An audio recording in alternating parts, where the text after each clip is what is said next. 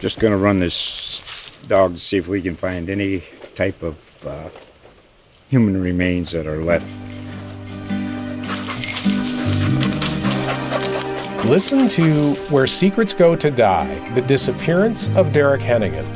From the Detroit Free Press, a new podcast set in the woods of Michigan's Upper Peninsula.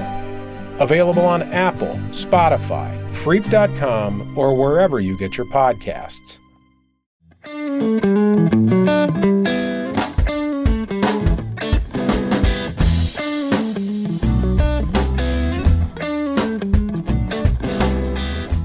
Hey everybody, uh, Dave Cathey here with Community Table, and today, a very special guest, Bruce Rinehart with Rococo. He's going to help us build the Community Table up a little bit today, talking about all things Rococo and all things Oklahoma City dining. Bruce, how's everything going these days? Everything's good, man. We're Yeah. fighting the fight. Fighting the good fight? Yeah. Yeah. Oh, and, uh, I didn't mention the Manhattan. We also we're, we're just steps away from the Manhattan. Yeah, Manhattan's right around the Right corner. around the corner Park and Harvey. here. Yeah, doing well. So you got some things before we get into you know what's going on in the neighborhood these days in the Mm-hmm. uh, the dining spheres, I like to call it. Uh, let's talk about specifically what's going on with Rococo. You've got something really fun coming up here, right? We have our awesome New England style clam bake. Yes. Yes. All right. Now, you and I have talked about the clam bake or what you know what makes a clam bake many times, but for the unanointed, let's give another description. What right. what and, and and is there any distinction between a New England clam bake and anybody else's? Oh, that's a good question. I mean, for me, we do everything but dig the hole and build the fire and load the stones and Yeah. the tarps and stuff. And, uh, you know, we fly down pound and a half lobsters from Maine, Mm-hmm. you know, and I make my dirty chowder. And we got clams and mussels and linguiça, and potatoes and corn and slaw. And it, it's also a, a spiritual thing. I mean, it, it's uh, very much how I grew up. Chef Jason up there at North Park grew up, and you know, it's a community thing. Yeah. You know, and we lay out newspapers and sand and seashells, and and it's about having fun and enjoying the food, getting a little messy. Uh, we're going to mix it up a little bit how Yeah. we serve it this time. Yeah. Uh, classically, we always did it like on a Saturday afternoon in buffet style, but you know, always listening to our friends and our guests.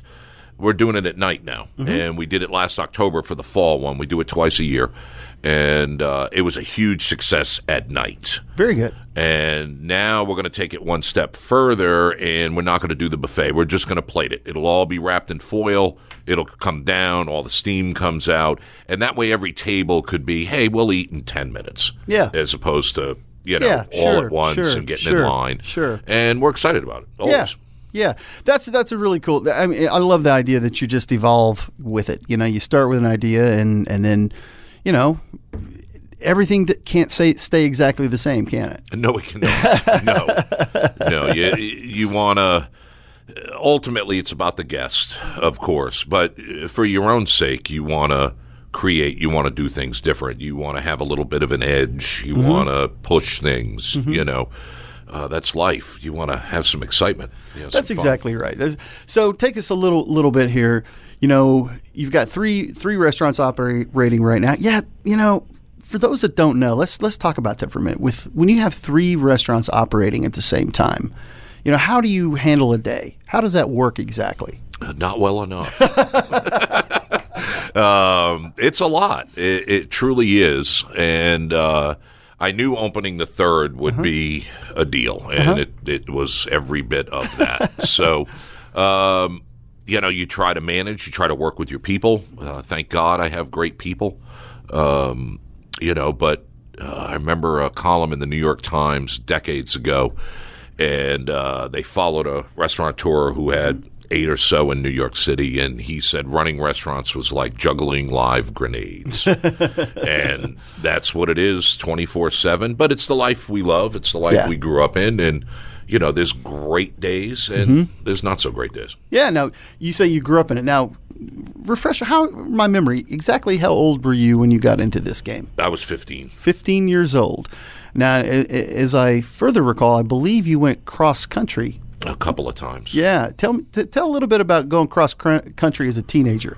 Well, uh, you know, I was on my own at an early age. Uh, you know, I was actually homeless for a while in San Diego, and uh, a buddy of mine convinced me to uh, go apply at the Hotel Del Coronado, and um, we actually, you know, uh, found some clothes, got me dressed up. I snuck into the kitchen, uh, found the chef's office, this big glass box overlooking the whole thing.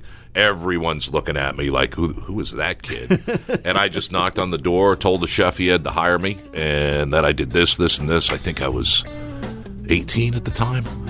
And uh, he was just enamored with the whole thing and, and hired me. And, and, and I was there for like four years, worked in all the departments. It was a great time in my life.